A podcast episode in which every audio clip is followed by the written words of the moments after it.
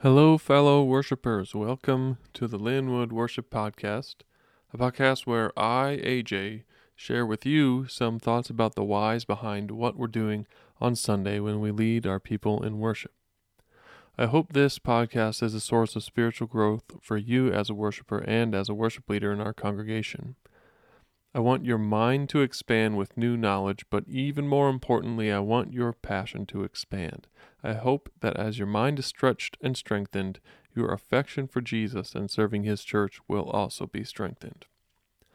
Also, my hope is that you would listen to each weekly podcast episode, regardless of whether or not you are scheduled for worship team that week.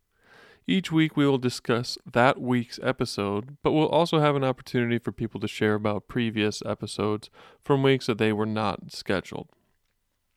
So think of listening to this podcast and thinking more deeply about worship as a muscle or a skill that we're all developing together. For example, I'm not going to get much better at golf if I only go practice my swing once a month. I might get a little better, but but not much. If I spend time at the driving range once a week, I'll find myself improving much more quickly. Imagine how great a golfer I'd be if I went every day. Unfortunately, I don't have the time to golf every day, and I don't have time to create a podcast every day, so we are sticking with a weekly rhythm. Think of this podcast as your weekly practice session at the driving range. Lastly, many of these episodes will build on each other, so listening once a month may leave you in the dark and confused about how we got here. So, last week we did some brief work defining the word worship, and we highlighted the fact that worship is an all of life endeavor. This week, we're going to dig in a bit deeper into how to think about what happens on Sundays when we meet with the body of Christ. We're going to do that by taking a word, look at the churchy word liturgy. So there are three essential ways to think about the word liturgy. First, liturgy means the work of the people. When we think about this in the context of gathered worship, liturgy essentially means what the people do in worship. This definition reminds us of an important component of gathered worship that is, that gathered worship is meant to be participatory.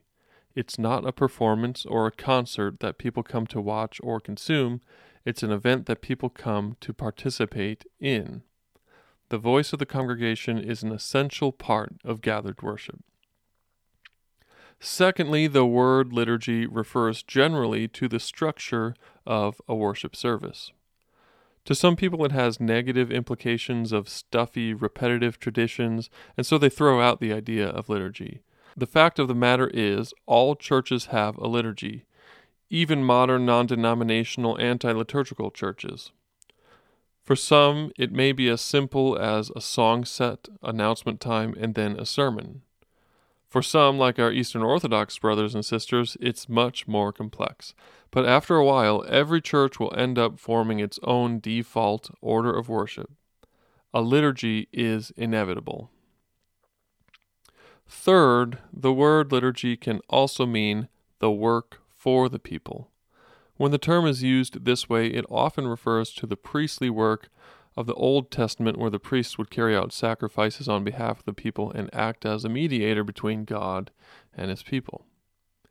As New Covenant Christians, we know that the old priesthood was a foreshadowing of the priestly work of Christ, the great high priest. Thus, the old liturgical work of the Old Testament priests is a foreshadowing of the completed and continuing liturgical work of Christ for us now. This definition gives us a clue as to what content should be included in our liturgy, mainly songs, prayers, and scripture readings that point us to the finished and continuing work of Jesus on our behalf. And it also gives us confidence because it reminds us that Christ continues to mediate for us. He takes our imperfect prayers and songs and presents them to the Father on our behalf. Liturgical worship is worship that is centered around Jesus. And we're going to get more into that idea next week. In preparation for our discussion at rehearsal this week, I want you to consider three questions regarding this podcast episode. First, what was new information to you? Second, what was old information? What did you already know? And third, why does this matter for what we do in our worship services?